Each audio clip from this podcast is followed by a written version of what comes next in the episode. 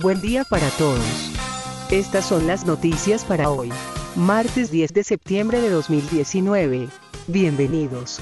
Día de San Nicolás de Tolentino. Día Internacional para la Prevención del Suicidio.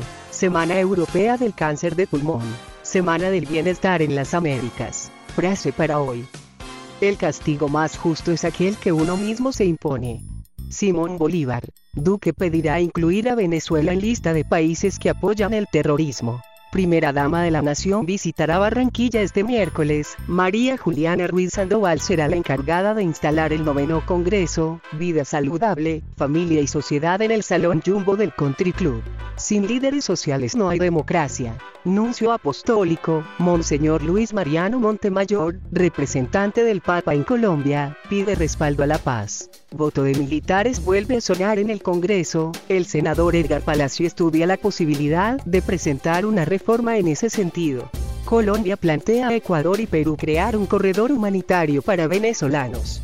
Cali, pone en servicio la primera flota de buses eléctricos de Colombia. Estos serán los primeros 26 de los 136 buses de estas características que podrán utilizar los usuarios antes de finalizar 2019. 800.000 suicidios se presentan cada año y cada 40 segundos se registra la muerte de una persona a causa de este flagelo en el mundo según la Organización Mundial de la Salud. Unicentro de Bogotá asegura que no hay daño estructural por accidente del sábado. Colombia. Quienes apunten con luz láser a los aviones se enfrentan a sanciones. Más congresistas con inconsistencias en su hoja de vida. Hoy sigue con la revisión de las 278 hojas de vida de los congresistas colombianos. Mincomercio visitará proyectos productivos de excombatientes. Las iniciativas están relacionadas con turismo comunitario. Iniciativas comunitarias benefician excombatientes o indígenas. En Visaralda, piden al Papa Francisco velar por el proceso de paz en Colombia. Ecuador evalúa abrir corredor humanitario para venezolanos con visa. Futuro del fracking, en manos del Consejo de Estado. Aumento de casos de dengue en Latinoamérica. La Organización Panamericana de la Salud activó la alerta luego de registrarse más de 2 millones de casos durante 2019. Congresistas exigen al gobierno que destape sus cartas sobre planes para vender activos. Juan Pablo Zárate saldrá del Banco de la República para ser viceministro de Hacienda. FECODI anuncia una nueva huelga de maestros para el 12 de septiembre de 24 horas. Esta fue convocada en protesta por una grave situación de inseguridad, ante amenazas, contra profesores. Ex jefe paramilitar Jorge 40 pide cupo en la JEP.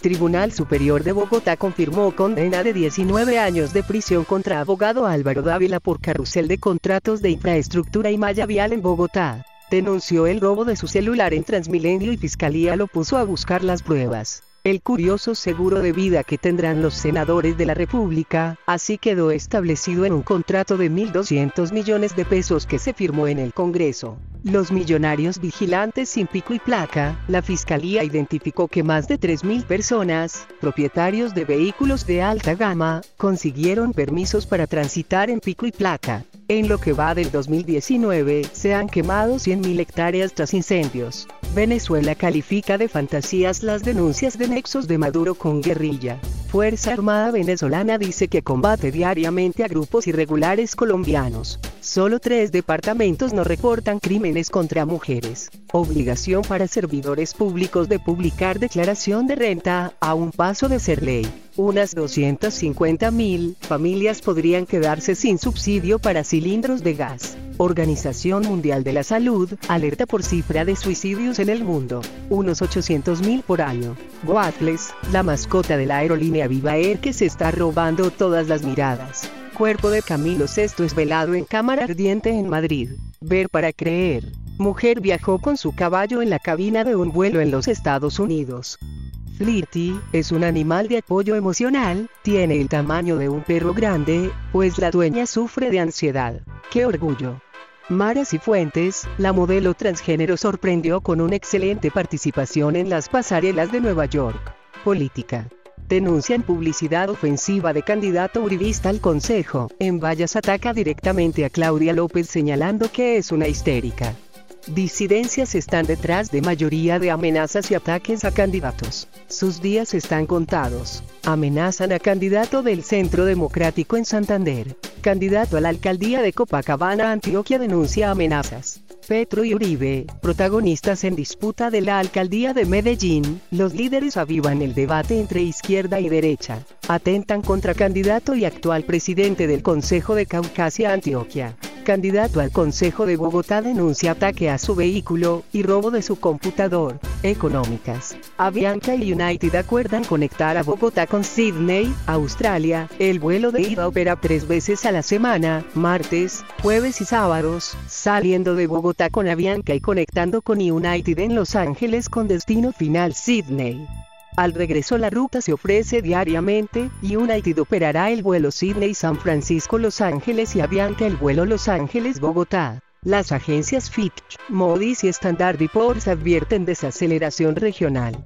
Colombia se queda sin margen para bajar las tasas de interés. El complejo termoeléctrico La Luna ya tiene luz verde, estará localizada en Cesar, tendrá una capacidad para generar más de 680 megavatios, y es considerada un proyecto de interés nacional y estratégico. Gobierno alista una subasta de reconfiguración de energía. Se presentaron 53 empresas para la subasta de energías renovables. Hay 20 iniciativas de cambio para el presupuesto del 2020. El fallo de la Ruta del Sol segundo, liberó, casi un billón de pesos, en vigencias futuras. Prosegur espera mantener el crecimiento de ingresos en 11% al cierre de este año.